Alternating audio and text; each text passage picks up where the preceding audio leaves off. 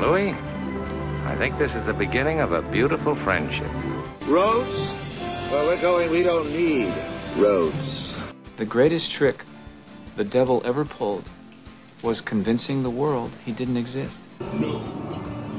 I am your father.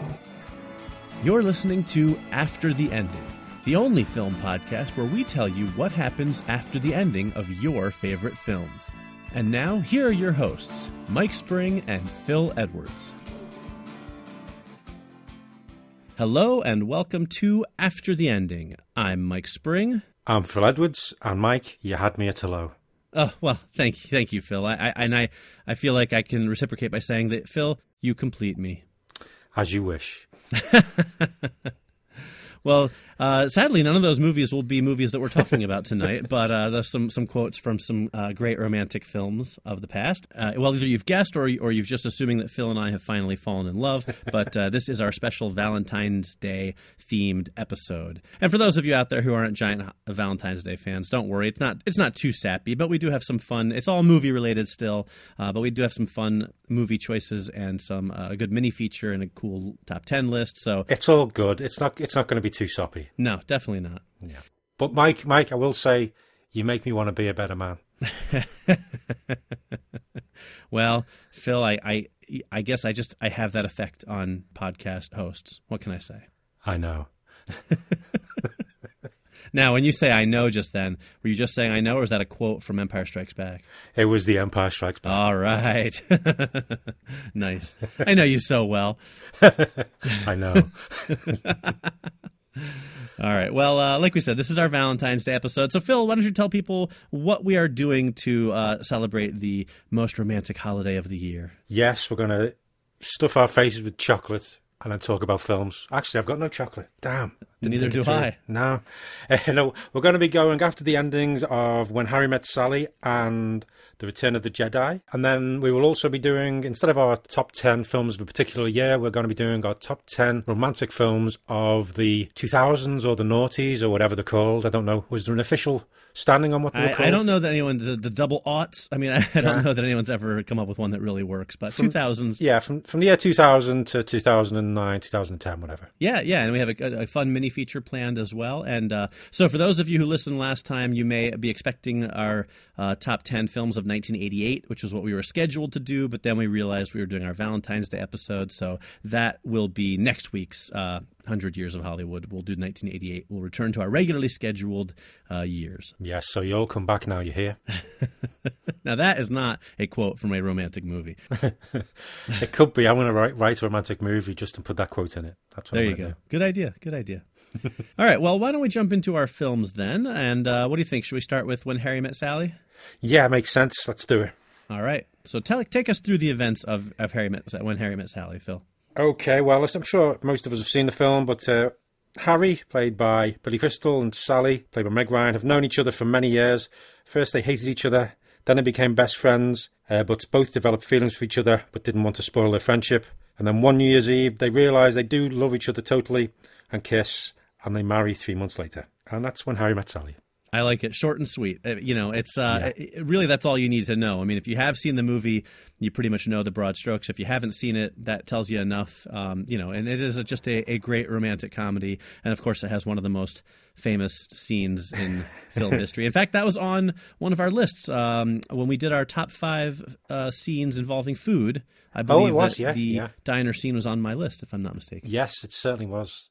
I don't think we reenacted it, luckily. So no, no, no. I'll, I'll do a lot of things on, on the podcast. I'm, I don't know if I'm that brave. But it's a it's a great film. It's directed by Rob Reiner, written by Nora Ephron, stars Billy Crystal, Meg Ryan, but also Bruno Kirby and the late great Carrie Fisher. Uh, nice little tie-in since we're also doing Return of the Jedi. That was a, a happy coincidence. Certainly was, but uh, yeah. So, uh, Mike, what have you got then for your day after? All right. Well, um, starting off, I keep it fairly short and sweet. But the day after, Harry and Sally, well, they don't go on a honeymoon right away because they got married so quickly they didn't have time to plan for one. So after their wedding, they return home and basically start shopping for a new home in New York City. The first several locations they look at are are all pretty easy to pass on. There's a house that was once lived in by a girl who was supposedly possessed by a demon. Uh, there's an expensive apartment with a with a panic room. There's a high rise apartment building with a, a really ridiculously thorough network of video and security cameras everywhere. Uh, there's a, another high rise that was once rumored to have poltergeists. And so they finally just decide to stay in the apartment they have and to save their money up for a lavish honeymoon instead. And that's my day after. Very good. Yes, uh, they filmed. They've made quite a few films set in New York, haven't they? Yeah, it sort of dawned on me that like if you wanted to go shopping for uh, a residence in New York City, there's a lot of places that, according to the movies, you should avoid. oh, totally. Yeah, totally. No, very good. Thank you. How about your day after then? Okay, my day after they uh, they did go on a honeymoon. They go on to have an amazing time, but there was one strange moment when a, a short man who introduces himself as Jack Putter approaches Sally as if he knows her. He calls her Lydia and asks how she got away from the cowboy. Eventually, they convince Jack that he's mistaken and he goes on his way. But they spend the, the rest of their honeymoon travelling, loving each other, eating too much, drinking too much, and just having a wonderful time. Very nice. I like it. I like the way you worked in uh, an Innerspace reference there. Uh, a movie that we've we've discussed in the past. We both love very much. Yeah, I do like that movie. I just uh, I always wish they made a sequel to that one. Yeah, that's a, that's a great that's a great classic '80s film. I, I love it. And and Meg Ryan, you know, that's back when she was, you know, just really great in everything she did. Yeah, she did have a really good run of films. Yeah, yeah, for sure. Okay, so what uh, what's happened for your immediate aftermath after they've decided to stay? Okay, well, they they've started saving up for their honeymoon, but picking a honeymoon spot isn't easy. Harry wants to go lay on a tropical beach somewhere, but Sally wants to go on an adventure. They consider a number of different spots, and they almost settle on a dude ranch out in the west, but eventually they decide instead to go to Hawaii, where they can have both experiences. They can lie on the beach for a few days and then go on adventures like hiking on volcanoes and parasailing. Uh, no, was that was that Joe versus the volcano? You know, it, it actually wasn't originally until I said it right then, and I was like, "Oh, I got it." I, you know, I did the City Slickers reference. I just realized I did a Meg Ryan reference too, without even realizing it. Cool. So I'm smart and stupid at the same time. That's the best way to be. yeah, exactly. They start putting away money, and several months later, in the dead of the New York winter, they board a plane and fly off to their tropical honeymoon. On the flight there, however, they get into a huge fight over which restaurant they should eat at their first night there, which, of course, is a ridiculous thing to fight over, and that would never happen in real life, that a couple would get into a huge fight over a tiny little thing. So, obviously, it's fiction, but anyway. I'm, I'm, I'm sensing that's aimed at someone in particular. No, it's not. You know, it's. I, I say that it makes it sound like like I'm a terrible husband, but I just it's just one of those things where you know it's just that's just what the kind couples of thing, do. yeah, you know, It is the kind of thing you argue about, yeah. Right? Like couples don't. get Most couples that are happily married don't get into fights over big issues. They get into fights over stupid little things. You know, Yeah.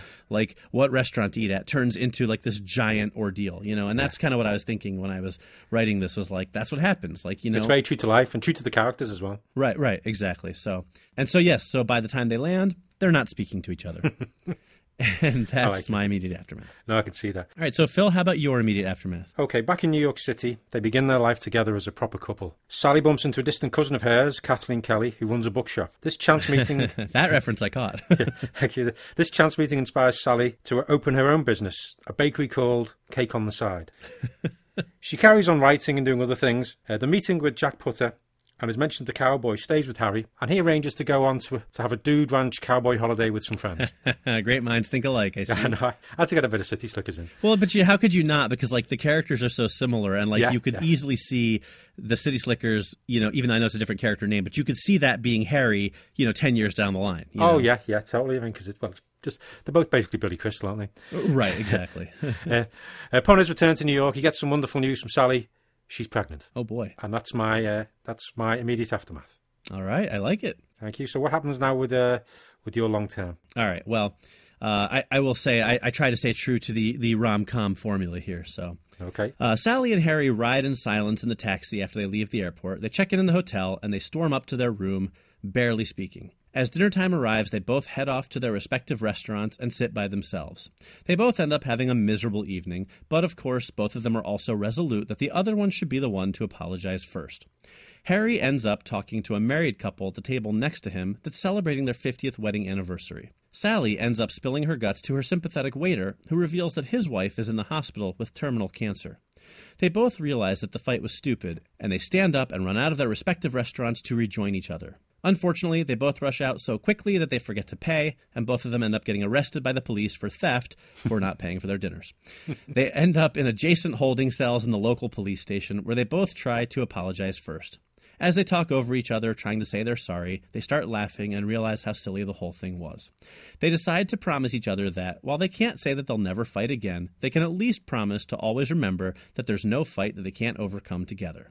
They share a kiss between the bars of the jail cell, and it's the best kiss of their entire relationship so far. And that's the end. Oh, I like it. Thank you. Mm, very nice. Thanks. I was having fun with that sort of like, I'm like, what happens in romantic comedies? I'm like, well, they have to break up, and then some wise old character has to pr- point out to them why they're wrong, and then they have to go rush back to each other, and then something has to go wrong in between, you know? So it's Yeah, very true. No, yeah, running see, through could, the, the you could see that working quite well. Yeah, yeah, I thought it could be fun. Very nice. All right, great. So how does yours wrap up then, Phil? Give us your long term. Okay, well, they end up having twins, which they name Rob, uh, yeah, which which they name Rob and Nora. Oh, very nice. I like that. Thank you. Uh, Harry and Sally are both successful in their work. Cake on the Side is also doing very well and becomes a New York City landmark or staple or whatever you want to call it, one of those terms. But they do so well, they end up getting a house upstate. They live a long, happy, fruitful life together with lots of grandkids and happy times. If you could describe a life together as perfect, then that's what Harry and Sally had. Oh, that's nice. I like it. I like that. Yeah, I think they deserved a good, happy ending. You know, I, I agree, and I, that's, that's I went obviously the same direction, but I, I feel like you know because of their relationship in the movie being the way that it was, it would have been easy to break them up. You know, Yeah, yeah, you could see. Yeah, it could have easily, it could all splutter, couldn't it? Right? But I feel like that kind of takes away the fun of the movie. You know, because I think it is a fun movie, and it, it is it's fun to watch them get together and end up together. And like I don't know, sometimes you know I'm a, I'm a, I'm a sucker for happy endings, and sometimes I just like to keep them happy. Yeah, no, it works for me. All right, Phil. So uh, tell us about when Trivia Met podcast.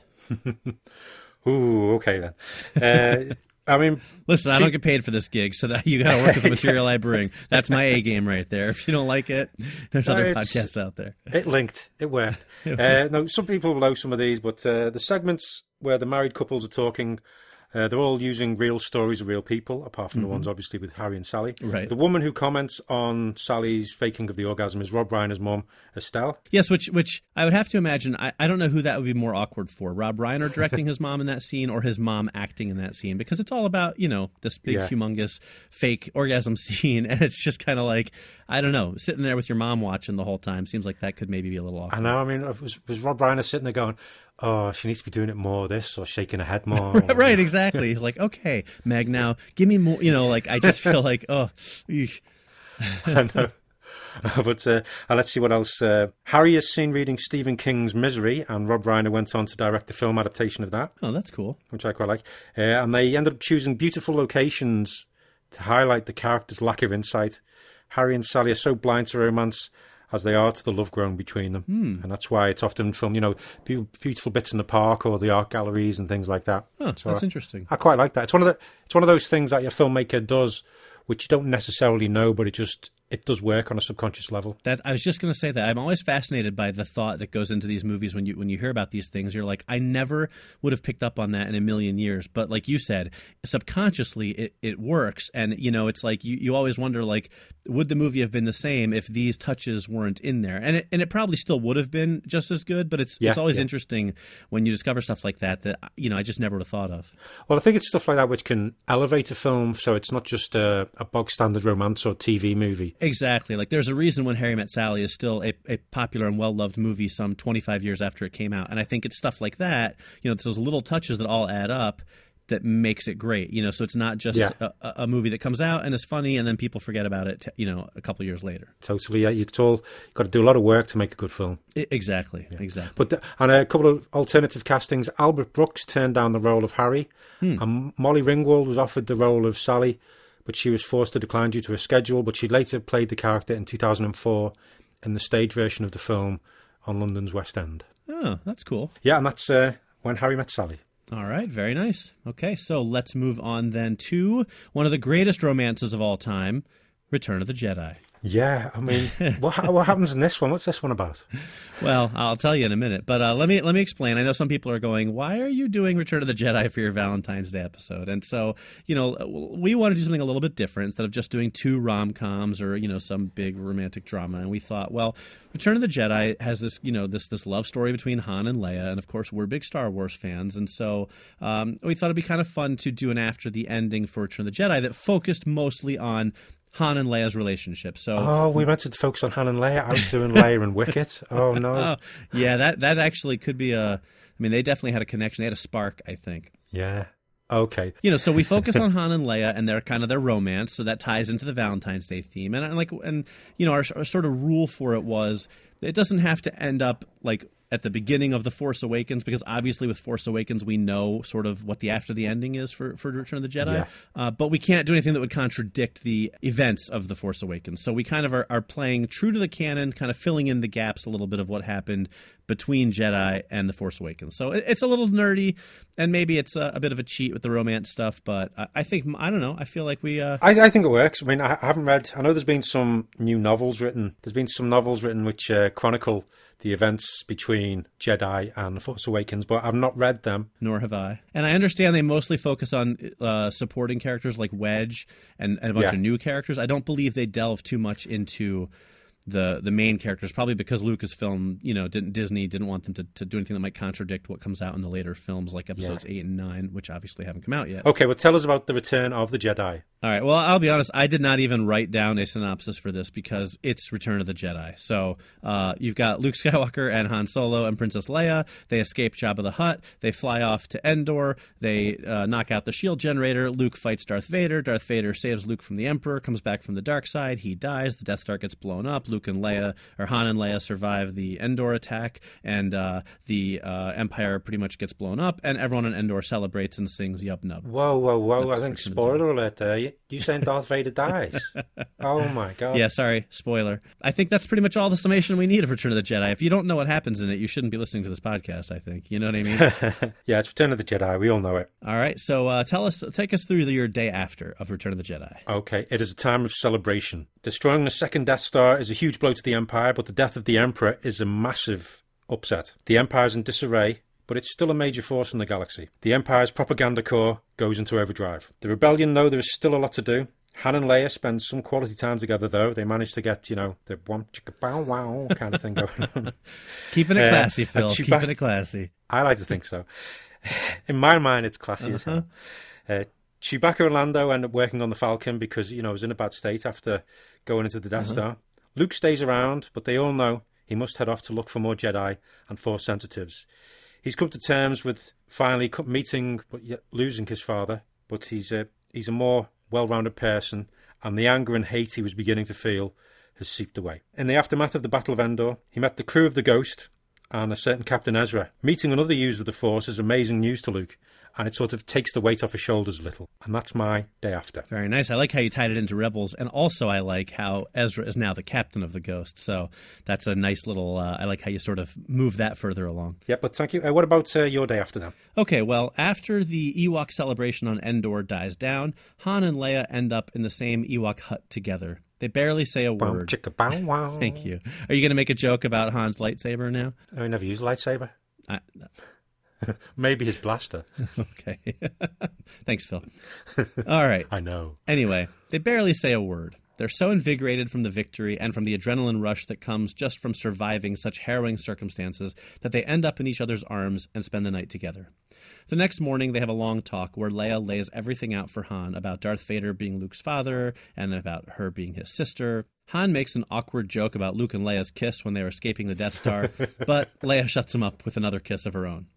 Over the next few months, Han spends much of his time cleaning up his old smuggling and gambling debts and getting himself out of the various amounts of trouble he was in over the years. Meanwhile, Leia is recruited to help reestablish a new republic as the Empire's downfall has left a power vacuum in the galaxy. She becomes increasingly busy, but Han and her somehow find the time to continue and develop their relationship. And that's my day after. Very good. Yeah, I could. Uh, I could see Han really giving Luke and Leia, you know, a total ribbing about the kiss. Oh, yeah, He'd totally. just- he, he'd never let them forget that. Totally. Although I did, I did, I you know, I, I know we, we like to keep things PG thirteen, but I did just think of um a, a, a, a kind of a Star Wars sex joke, if you will. Go Would you like to hear it? Go on, yeah. Why was Princess Leia always disappointed when her and Han would hook up? I don't know. Because Han always shoots first.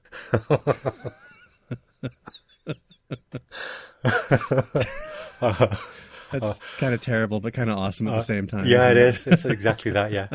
Uh, it's it's it doesn't deserve this much laughter, but it does. Yeah. If anyone's listening with their kids, I apologize now, but I, I couldn't help it. Sorry. Yeah. Good Right. times. Okay. Right. Well, laughed out. Laughed out. All right. Well, on that note, Phil, how about you take us through your immediate aftermath? Okay. Leia has been travelling from planet to planet to help consolidate support for the rebellion. It is still a dangerous time due to the ongoing Imperial presence, but she notes that the discipline and resources of the Empire is falling apart. Her, her and Han have been inseparable, and they are both overjoyed when Leia finds out she is pregnant. She's also surprised at how well Han is taking it. Han is also surprised, but he loves Leia, and the sense of purpose he has with the rebellion is most satisfying. Finding out he is to be a father blows his mind, but in a good way. Chewbacca doesn't leave Leia's side once she is pregnant. He fusses over her like a like a nurse. On the day of the baby's birth, Luke returns from his travels. Hello, Uncle Luke, says Han. Meet Ben. And that's my immediate aftermath. Very nice. I like it. And you know, I got to say, what I like the most, I love the touch of Chewbacca like fussing over Leia while she's pregnant. Like, I think that's Oh, so, yeah. like, it's a great, and it's so true to the characters. You know what I mean? Yeah, you could see him in because he's just and you, anybody, you know, you could even see Han trying to, you know, help as well, and and Chewbacca just like you know growling him away. And Yeah, right, right. Exactly. I, I love that. Excellent. thank you. So, what about uh, what have you got for your immediate aftermath? Okay. So Han settles into his role as a member of the governing republic, but he's never very comfortable in it. He's a man of action, not of politics and discussion. But Leia needs his support, and he stands by her side. Luke tries to teach Leia the ways of the Jedi and wants to train her to become a Jedi Knight, but she doesn't have the time. With her government duties, she has to choose to use her little free time to train as a Jedi or to spend time with Han, and she chooses Han. When Han and Leia decide to get married the following year, Luke serves as the officiant for the wedding, and he is overjoyed to see them together. He's also extremely pleased when a few years later they give birth to a son and name him Ben after Luke's mentor, Obi Wan Kenobi. It isn't long before Luke begins to sense a strong connection to the Force in young Ben. And that's my immediate aftermath. Oh, this is going to end well. I don't know what you mean.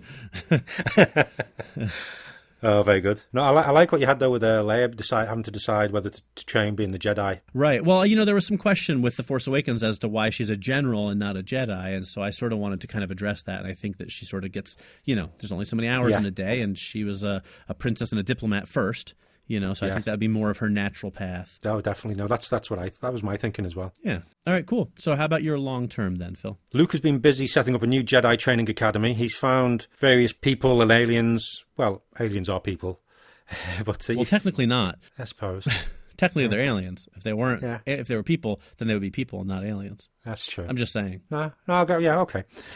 He ends up getting loads of different races to come along and uh, train at his Jedi Academy.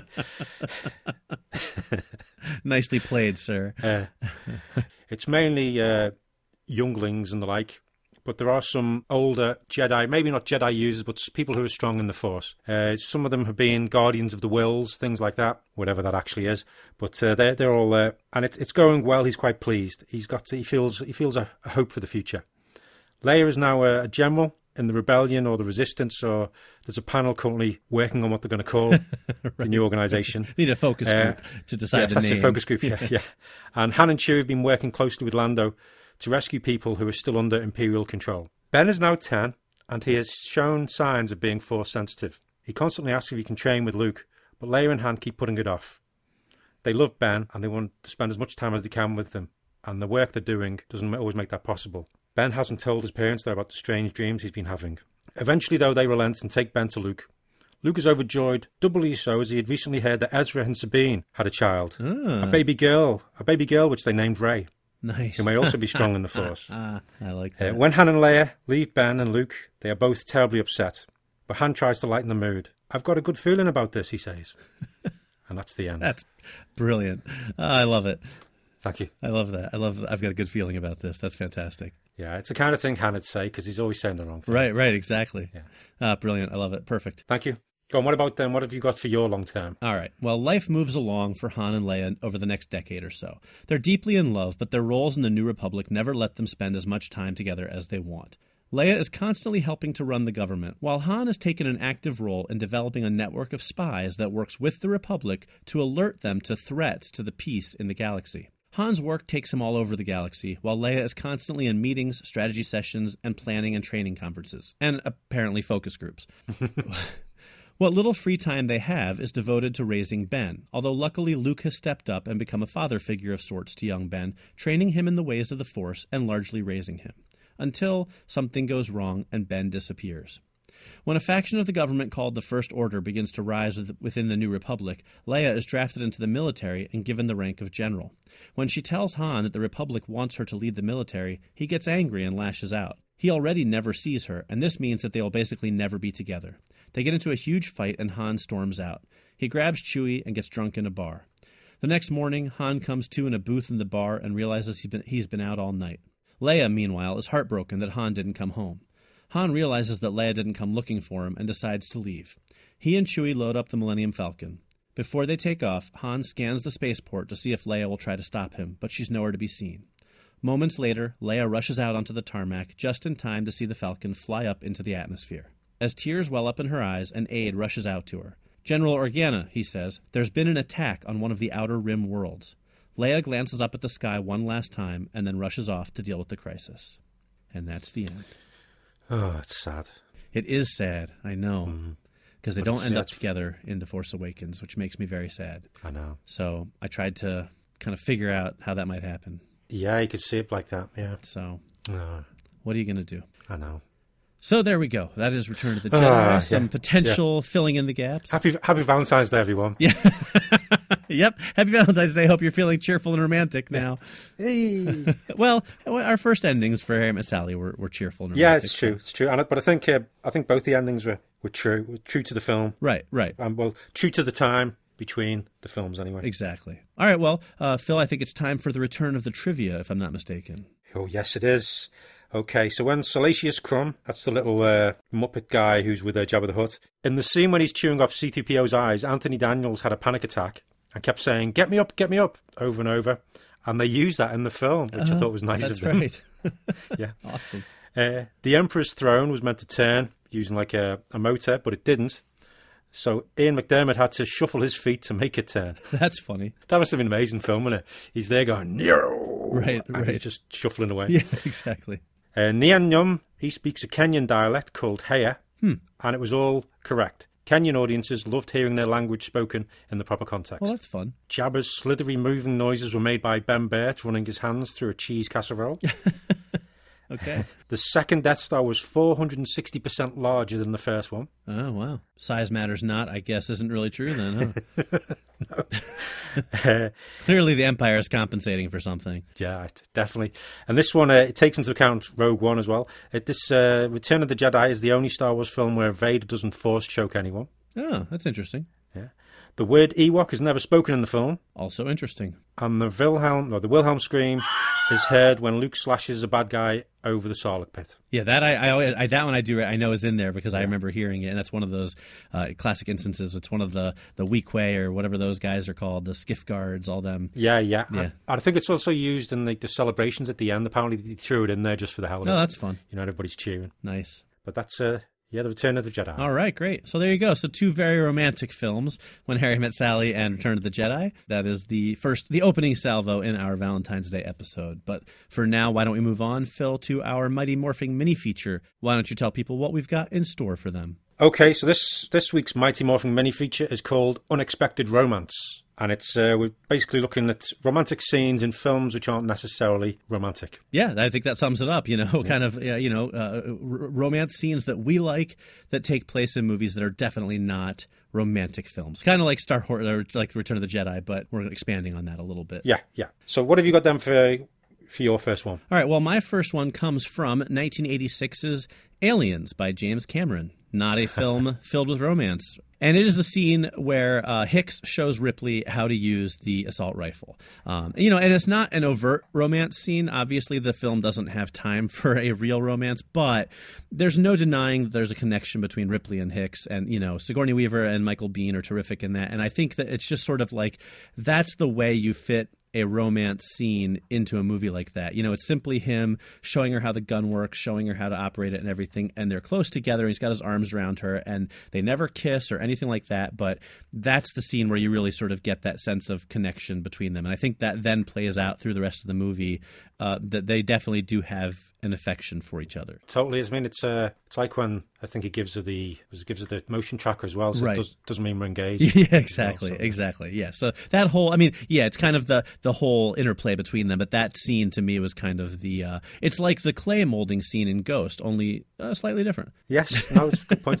It's it's probably though it's it's a more realistic form of romance, and I know it's an alien sci-fi film, but it's that kind of thing. These two people in a desperate time, they have this moment where it should be all you know. I'm showing you how to do this, but there's a connection, and it's uh, it's it's done really well by both of them. Agreed. Sigourney Weaver and uh, Michael Biehn. Agreed. And if I'm not mistaken, doesn't Unchained Melody play in the backing of that scene while they're doing talking about the gun? I think it's in there. I think I think it probably was. I think the aliens are humming it. I'm not even. I was about to try and do an impression of the alien scream, like humming Unchained Melody, and I was just No. like, you know, there's no You way on earth that. that can end well. So I'm just gonna No. let it go. You need one of Ferris Bueller's, you know, keyboards and Right, samples. right, right, right. Exactly. All right. So uh, what have you got for your pick then, Phil? Okay, I'm going for Raiders of the Lost Ark. It's a tied Indiana Jones and Marion on a on the the Bantu Wind, which is a T-shirt I'm currently wear, wearing as well. But it's when uh, he's looking in the mirror, Marion flips it over and smacks him in the face, and then he she asks him to point to her hurts, and everywhere he points, she kisses. Yeah, that's a great scene. I think it's. Uh, I mean, I know there's a romantic. It's a pulp pulp action adventure, and they often feature lots of romance. But this is. I think it's done well between them. As you get you get the gist of both characters and their relationship in that scene. Yeah, yeah, definitely. I agree. And it's it's it's a nice little moment of peace and comedy in a in a full out action adventure. Right, right. Without a doubt. Good pick. All right. Thank you very much. And what about uh, what's your next one? Okay, well, my second pick is my favorite scene uh, from a terrible, terrible movie, and it is The X Files I Want to Believe, which is the second X Files movie, the really terrible one with the switching heads and all of that stuff that almost nobody saw. And those people who did see it probably Yeah. didn't even see the scene that I'm talking about. I'd, I've forgotten about that film. but I have seen so let me explain. So we all know the X Files, ten seasons, Scully and Mulder. You know, most of that time, the will there, they won't they, but they have a son. But you know, their their, relationship was never as consummated in the show as a lot of people wanted it to be. And then, of course, the first X Files movie was you know mid show run. It didn't really deal with that. And then the second ro- second movie was so dark and grim that even though they were apparently living together, everyone looked miserable and dour, and probably because the film was terrible. So. Which scene did I like so much, you may ask? Well, yeah, go. Through the entire end credits, the camera is sweeping over landscapes, just like, you know, flying, swooshing over landscapes. And eventually it gets to the coast and it flies out over the ocean and it just keeps on going for minutes and minutes. And at the very, very end, the camera swoops over a rowboat in the middle of the ocean, and in it are Scully and Mulder.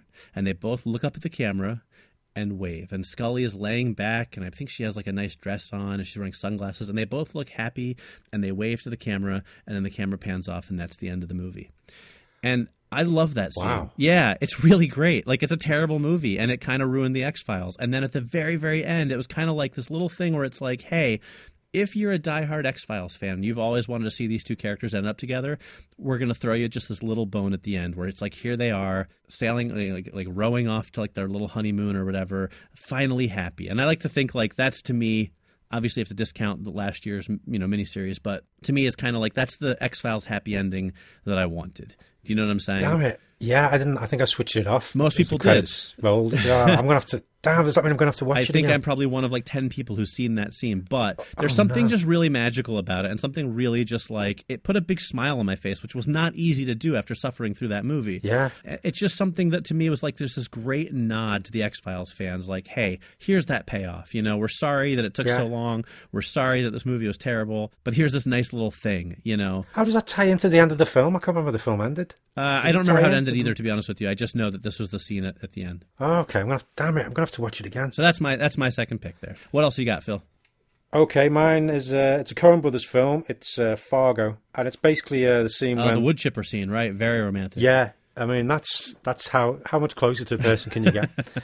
no, it's when uh, Police Chief Marge Gunderson, played by played by Frances McDormand, when she's uh, she gets the call, she's in bed, she's heavily pregnant, she wakes up and she's got to go and investigate this dead body they found. But her husband doesn't let her leave until he's cooked cooked the breakfast, and he just it's just the way he's fussing over. He he just gets up. He knows that she's a busy sheriff. She works hard. So he goes, gets up, goes and makes her breakfast while she's getting washed and dressed and everything. And it's just, I think it's just a little lovely scene of two people totally in love with each other. They've known each other for years, and I think it's it's a very true slice of life. Yep, yep, I agree. It's a great scene for But sure. But it's yeah, and you, you just feel you just you just with that you don't have to do much more than that, but it just t- shows you know yeah, love. Yeah, it shows real love and devotion. Yeah. I like it. Good pick. Thank you very much. Okay, and have you got any more? You know, just one quick one I want to throw in actually, and it's another uh, another extra scene. Actually, it is the second after the credit scene from the end of Thor: The Dark World, uh, which to me was a, an inferior film to the first one, although I still enjoyed it. But you know, um, the, Yeah, the relationship between Thor and Jane Foster took a little bit of a back seat, kind of in that one. But at the very very end of the movie, there's a scene where he just opens up a portal on Earth and steps out, and he's right next to you know Jane, and they they have this Oh, passionate yeah. kiss. And Yeah. that's my favorite scene of that entire movie. I loved it because I'm always about the characters, you know. And as much as Yeah. the action and the spectacle is great, I love the characters. And so when he when he comes all the way back from Asgard and just steps out just so he can give her that passionate kiss, it's like, oh, it doesn't get more romantic than that. At least not in a superhero movie. No, I agree because I mean he always mentions Jane Foster, but she's she's not in many of the films. But it's uh, it was nice to finally see Right. you know them like, get together. Yeah, that. it's just nice to kind of really get a nice, real view of, of this this these feelings that they have for each other. Yeah. Well, well, I've just got one, a quick one as well, sure. and it's it's it's a comic book one. It's basically Deadpool, all the scenes with him and uh, yes. Morena Baccarin. it's just whenever they're together, you just feel these two broken, twisted people have met, uh, you know, their soulmates. Yes, yes. And it's all it's it's it's a comedy. It's a it's a violent comedy, but it's all about one man Right. trying to get back to the one he loves, Right. and he'll do anything. It is it is there, kind of a know, yeah. romance movie in some ways, actually. Yeah, he he cheats death to be back with her. Right, exactly. And then he he uh, goes through hell to to save her. Yeah. Yeah. No, great pick. Absolutely, I agree. That's our unexpected romance. Very good. All right. So then let's uh, move on then to our third and final segment of the show, which is our 100 Years of Hollywood in 100 episodes. And this week, as we have mentioned, we are breaking from our normal format. Instead of doing 1988 as we had promised, we are going to do our top 10 romantic movies of the 2000s. Okay, then. So what if? Uh, so it's all films from romantic top ten films from the two thousands or noughties. So what's your number ten? All right. Well, before I do that, interesting trivia for you that I noticed. Yeah. Four of my top five films on this list are from 2007. Ooh. Yeah, I don't know how that happened or why. I don't know. Apparently, 2007 was a good year for romantic films. I just thought that was interesting because the rest of my films are spread out pretty much throughout the decade. So yeah, my first one's from two thousand and seven. Looking at it, There you go. See, Oof. all right. weird. So my number 10, however, is not from 2007. It's from 2002, and it is my Big Fat Greek Wedding, Ah. which I think gets a lot of kind of flack nowadays because it was so popular, and so people now like to do that thing where they, you know, it wasn't that good of a movie and blah blah blah. But Yeah. you know, it was a huge success for a reason. It's a really fun, charming movie. I think Nia Vardalos was great in it. I, I love the fact that she kind of created this movie and wrote it and starred in it and everything. And I love that it was like this little tiny independent film that became this just massive success story. And I think the the the the film itself gets lost in the shuffle of all all of the stuff behind it, you know, the story Yeah, and success. But it's a good film. It's a really fun, cute romantic comedy. It's it's got a lot of laugh out loud moments. The extended family is great. It- despite the fact that Joey Fatone is in it, I, I still really like it. okay. Just had to throw that in there. No, it's it's a good yeah good good point. It's got a great supporting cast, and I remember watching it. I'm really enjoying it. Yeah. But you're right. Some some films you get the backlash because you've seen it now with La La Land Yep, yep, and things like that. It's just if films are successful, suddenly people start yeah. Needlessly picking it apart. Right, exactly. And it's all, it's all to do with time. And if you see the film before it becomes big, you love it. And then if you don't, you go, oh, well, it wasn't that good. Right. It's true. It's true. But no good pick. Uh, an excellent pick. Okay, my number 10 is a film. This one's from 2007. It's Lars and the Real Girl, uh, directed by Craig Gillespie and stars Ryan Gosling, Emily Mortimer. It's all about Lars, who's played by Ryan Gosling, who's he's, he's got some emotional problems and he ends up ordering uh, a lifelike sex doll who he calls Bianca, and he says she's actually a missionary from Brazil who he met, and she's in a wheelchair, and he basically he thinks she's real, and the, the town all realise that he needs this to help get through whatever the problem is that's in his, his mind, so they all start treating her like she's real. And it's a nice film. He, you start to realise that his co-worker Margot, he ends up falling in love with her, but he doesn't know how to cope with that or deal with it.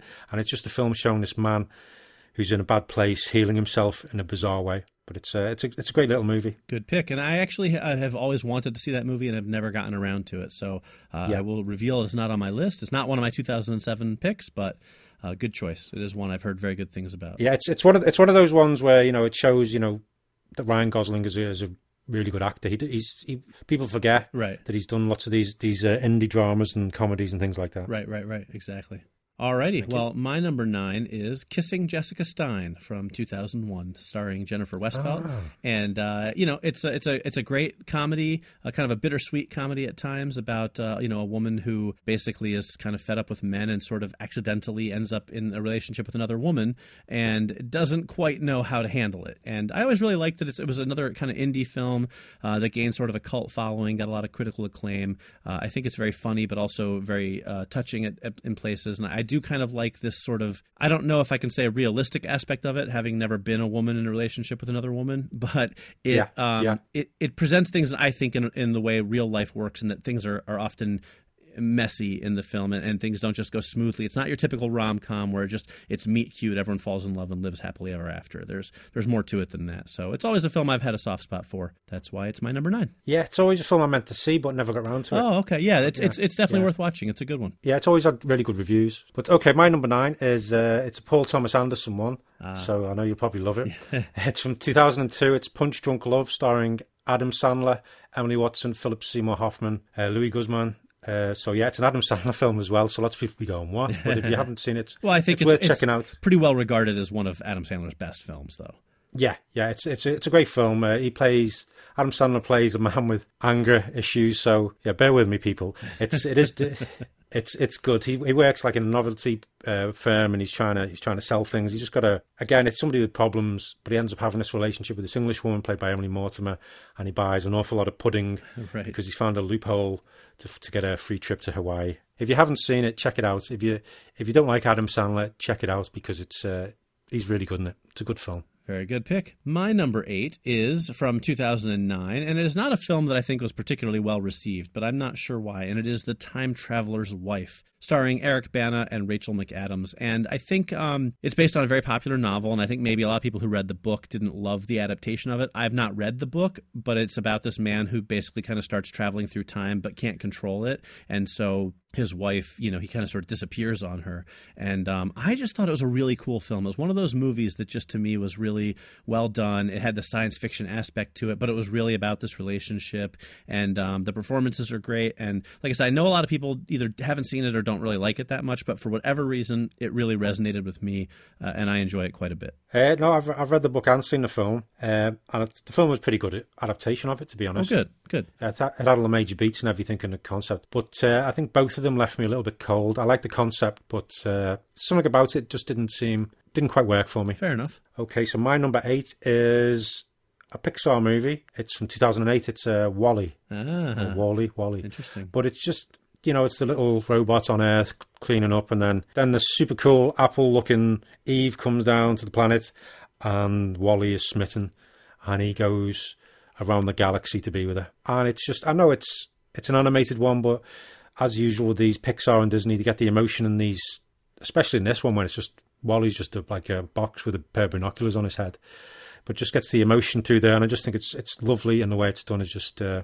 is beautiful. Sure, sure. Good pick. You know, this is where my my controversial Pixar opinions come into play. I'm not a huge fan of WALL-E. Uh, I think it's a good movie. Like like most Pixar films, I like it. Don't love it.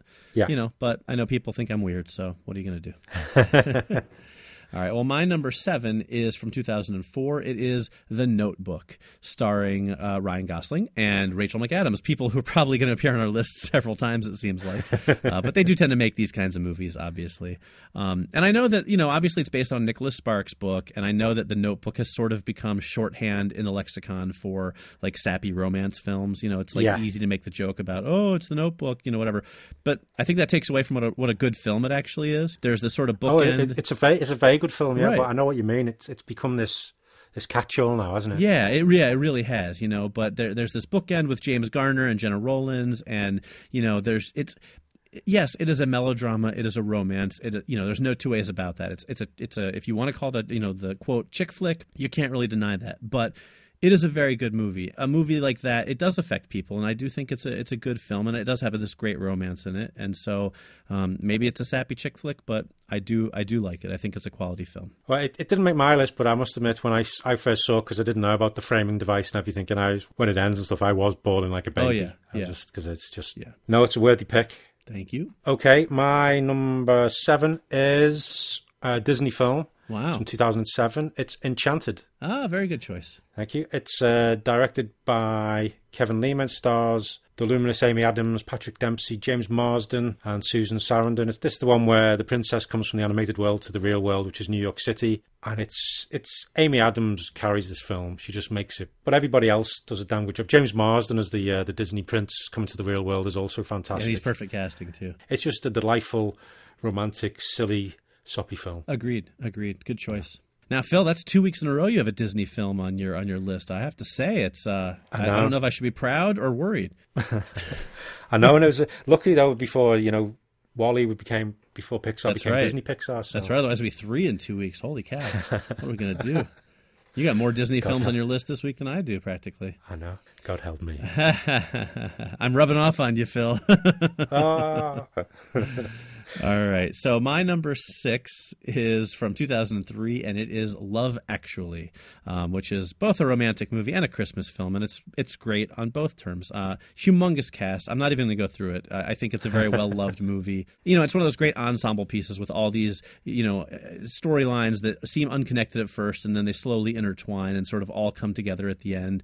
And um, you know, it's one of those movies. I watched it when it came out, and I remember really liking it. And then I, I hadn't seen it for years. And uh, the, just this past Christmas, it was on TV, and I, you know, it's one of those movies that I wasn't planning on watching, but it was on, and I sort of got Yeah. sucked into watching it again, and I was reminded of all the scenes I had forgotten about. There's because there's a lot of it that I forgot about, and I loved it. I, I really enjoyed watching. it. I, I forgot what a good film it, it really is. So uh, so yeah. So Love Actually, I think it's uh, I think it's just a great, funny, charming, you know, romantic film. it is a great film. It's also my number six. All right. Same as yours. Yeah, it's, it's uh, pretty much everything you said. It's got all the different storylines. So if there's one you don't particularly like, it's always going to go to something else, which I quite like. It's got a stunning range of actors, Yeah. in, including the late Alan Rickman. But there's uh, it's just it's funny, touching, it's dramatic. And there's, there's times when you're going, "What are you doing that for, you idiots?" And there's other times when you're going, "Oh my god!" Oh, Yeah. but it's uh, it's yeah, it's a great film. Good. Excellent. Yeah, well, I'm glad we were on the same page there. All right. Well, my number five is Dan in Real Life, which stars Steve Carell.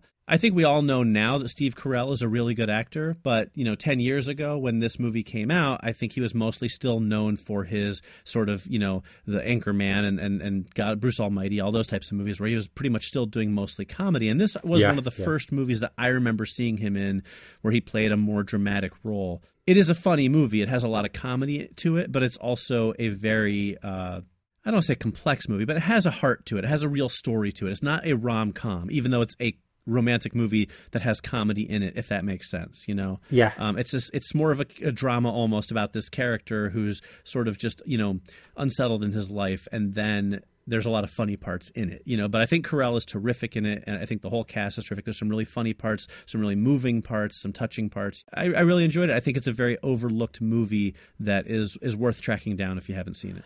It's it's a great movie, and I'd totally forgotten about it for this list. Oh, there you remembered, it probably would have been in it. But yeah, I mean, the scene when Steve Carell first meets uh, Juliette Binoche in the bookshop, Uh-huh. it's just so it's so well done. Yes, yes, There's, exactly. there's so many good scenes, and as you say, Steve Carell is a brilliant actor. Yes, he is. Well, we'll make it. You can make it an honorary runner-up on your list if you want. Okay, yeah, it's it's my number eleven. There you go. Okay, my number five then is High Fidelity, uh, directed by Stephen Frears, starring John Cusack, Jack Black, Tim Robbins, Catherine Zeta-Jones, Lisa Bonet, and it's the based on the novel of the same name by Nick Hornby. But it's John Cusack. He runs a, a record store, and he basically goes to the top ten true loves. Well, it's top no, it's top five. Sorry, of uh, of of women he's loved, and he goes through them all, and he basically looks at himself and ends up falling in love and realizing what love actually is. Yeah, music, mixtapes, and Jack Black being Jack Black before we sort of knew what Jack Black was about. Right, right, exactly. yeah, it's a great pick, and actually, I, I, really like that movie, and it's one of those ones that sort of just didn't make my list, mostly because I haven't seen it in a while, and I, I even though I know I really enjoy it, I, I, mostly what I remember is the record store stuff, not the romance part of it. Yeah, yeah. So it was, it was one that had I seen it more recently, I'm sure would have been on my list because I do really remember enjoying it. It's just been a while; it was a little fuzzy in my memory, but very good pick. Thank you very much. Well, my number four has already appeared on your list, uh, and no surprise, it's a Disney movie, and it is Enchanted. um, and like you said, you know, it's it's a great cast, great story. I love the idea of this Disney princess coming to the real world. And there's two reasons why I made it so high on my list. First of all, I think Amy Adams is just absolutely magical. She's enchanting, no pun intended. She is just luminescent. She's everything a Disney princess should be. You know, she really oh, captures. Yeah, yeah that feeling of being a Disney princess. And the other reason is just all the little touches they got right, all the little nods to the to the classic Disney princesses like Cinderella and the little in jokes with like the little birds bringing her clothes and everything and and how that all translates into the real world. I just thought the humor yeah. in it was really Yeah, the the rats and the things and the pigeons. Yeah, like they managed to make it very funny and almost almost satirical in a way, but still being a true Disney film at heart and not making fun of it in a way that's mean spirited. And I think that's a hard act uh, to pull off, and I, I really enjoyed it. It's a great film. Totally, a lot of thought went into that film, right, to make it make make sure it worked. Yes, yes, agreed. Yeah. But yeah, excellent choice. Okay, my number four is uh, Juno, Jason Reitman film starring, oh, written by Diablo Cody, starring Ellen Page and Michael Cera, J.K. Simmons. Uh, she discovers she's pregnant by her friend, and she's she's not sure what to do. But you got her dad, J.K. Simmons, and stepmother played by Allison Janney. Oh, I just think absolutely brilliant in this. It shows, you know, what a, a proper dad should be. I just, I just think J.K. Simmons and the, the way it's written is just brilliant for those uh, his role. But it's uh, Ellen Page as Juno, just carries the whole thing. She's just brilliant in this. You have uh, Michael Cera's character, who's who's been in love with Juno for a long time, and they just as time goes on, she comes to realise how much she, he means to her and what they mean to each other. It's a, it's a lovely film. Sure.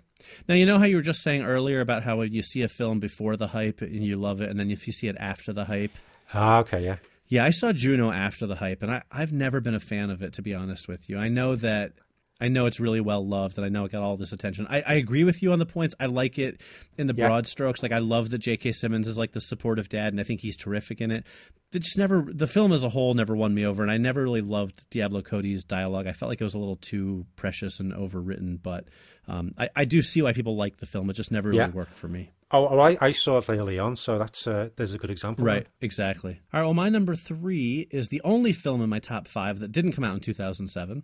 It's from 2009, and it is 500 Days of Summer, starring Joseph Gordon-Levitt and Zooey Deschanel, and directed by Marc Webb, who went on to direct the two best Spider-Man movies, that would be The Amazing Spider Man and The Amazing Spider Man 2. Oh, well, let's wait and see what you think after Spider Man Homecoming comes out. Well, I'm just saying, you know how I feel about The Amazing Spider Man 2, um, that everyone hated yeah. and I loved. But it's the movie that kind of got him that, that gig, actually. And it's this really fantastic, quirky, romantic comedy um, about these two characters. It's a very kind of simple you know plot it's it's boy meets girl girl is quirky boy and girl start dating and you know that's the movie. But it's it's these 500 days of summer and it's told out of order chronologically. So you sort of jump around in their relationship and um, it's just it's such a funny charming movie. You know both both Zooey Deschanel and Joseph Gordon-Levitt are terrific and they act so well together and then the script is great and the the, the framing device the way it jumps around is great. I think the ending of the movie is perfect.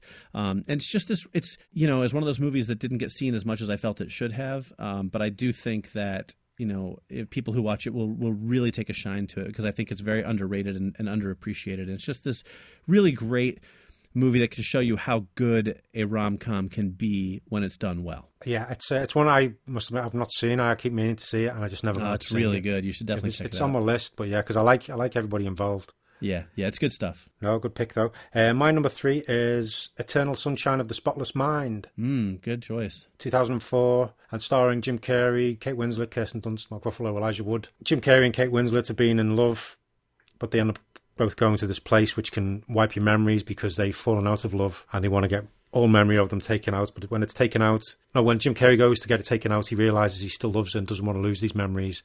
And so it's this surreal journey through his mind as well. He's trying to save the memories as they're getting wiped. And it's uh, it's a it's beautiful. It's one of you forget how what a good actor Jim Carrey is, but he's done some amazing dramatic roles, and this is uh, this is one of them. Very good pick. Well, my number two is a film called P.S. I Love You and it stars Hilary Swank, Gerard Butler, and Harry Connick Jr. And it's I don't I don't know that it's a film that has been all that widely seen, but it um my wife went and saw it in the theaters and she loved it. And she's like we have to see this movie. So uh, when it came out on video I, you know she of course was super excited. We sat down to watch it and and I wasn't expecting what I got um, but it basically it's about so it's Hilary Swank plays this woman and and uh, her husband played by Gerard Butler dies but he leaves her letters about going out and rediscovering life and she goes out and she ends up meeting Harry Connick Jr. and so it's not the most unconventional plot in the world but what what what struck me about the movie was that besides that everyone's really terrific. I mean, Gerard Butler is great and he's charming. It's before he became this big gruff action hero, and, and Harry Connick Jr. is way funnier than you'd ever expect him to be. But um, is it's a really funny movie. Like there's a lot of laughs in it, even though it's not like a comedy.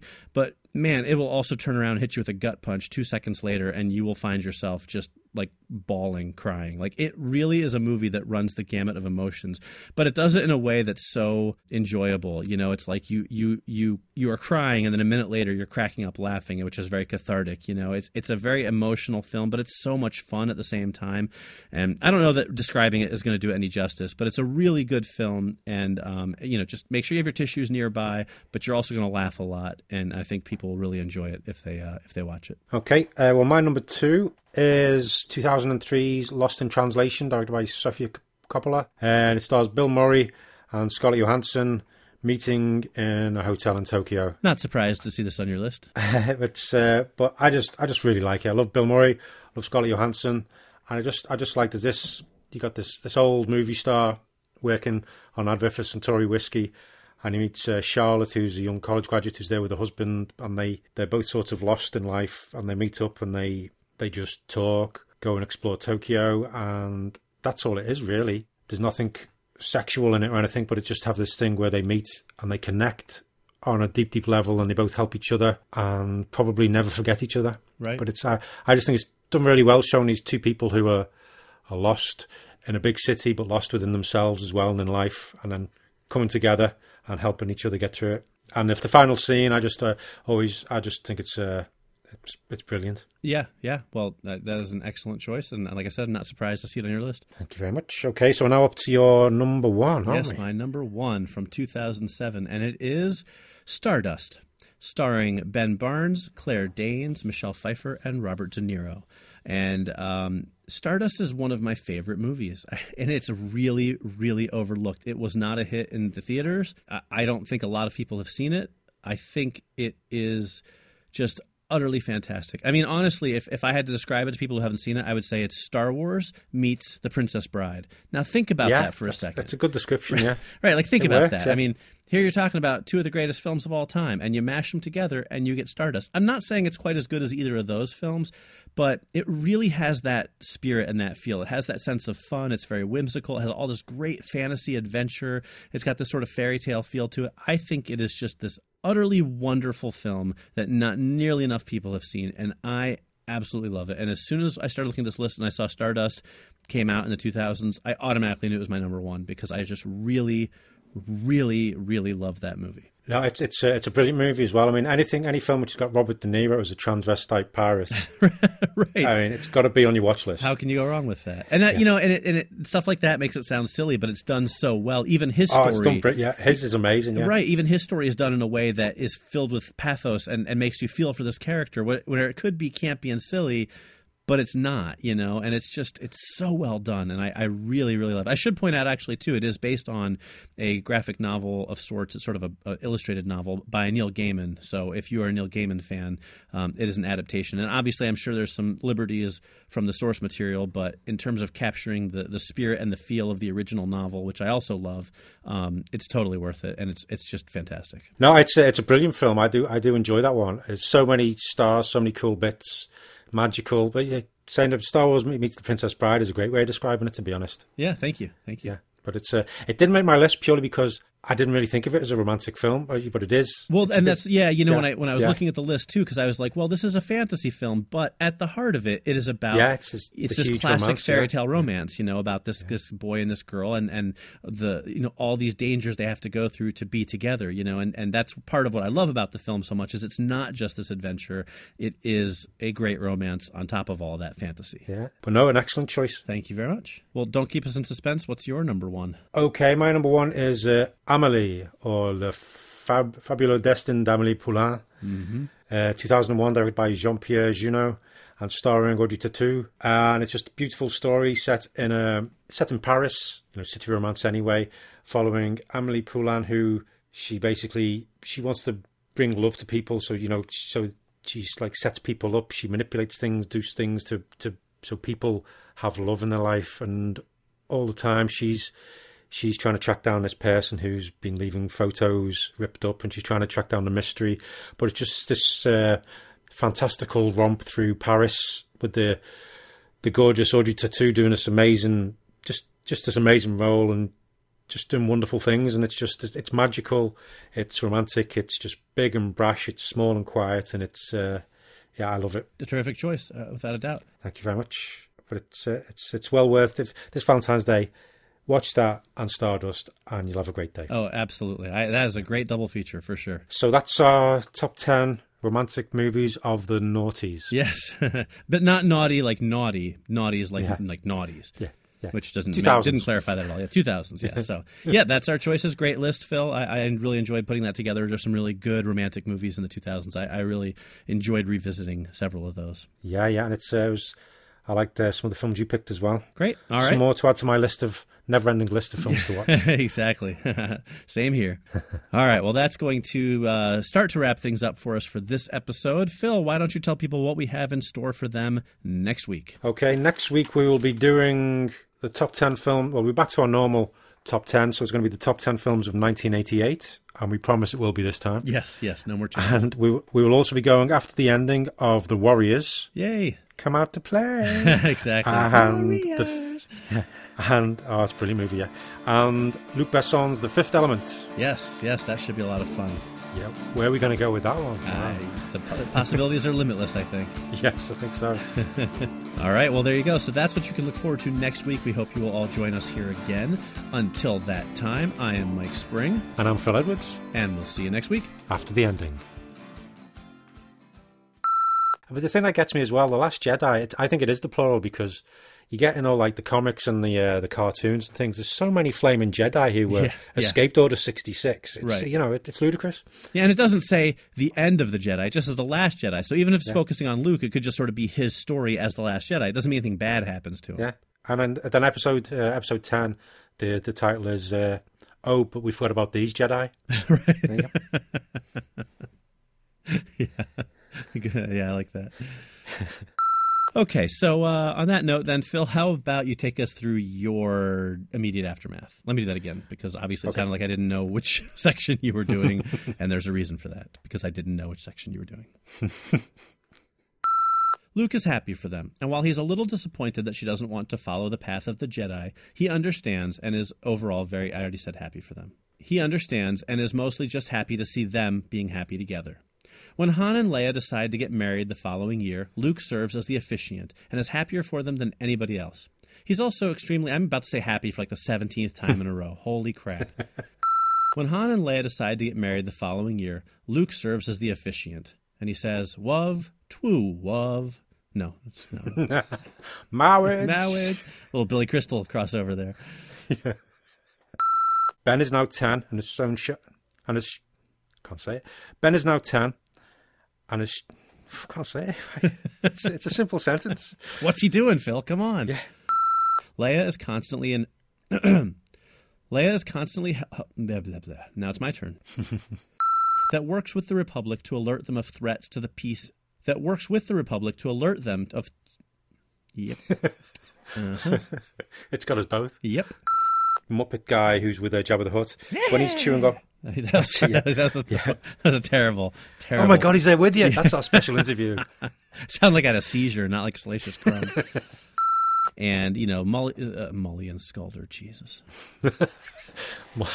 Mully and Sculder. Yep, yep, Molly and Scalder. That's like uh, the Asylum knockoff uh, version of it. right.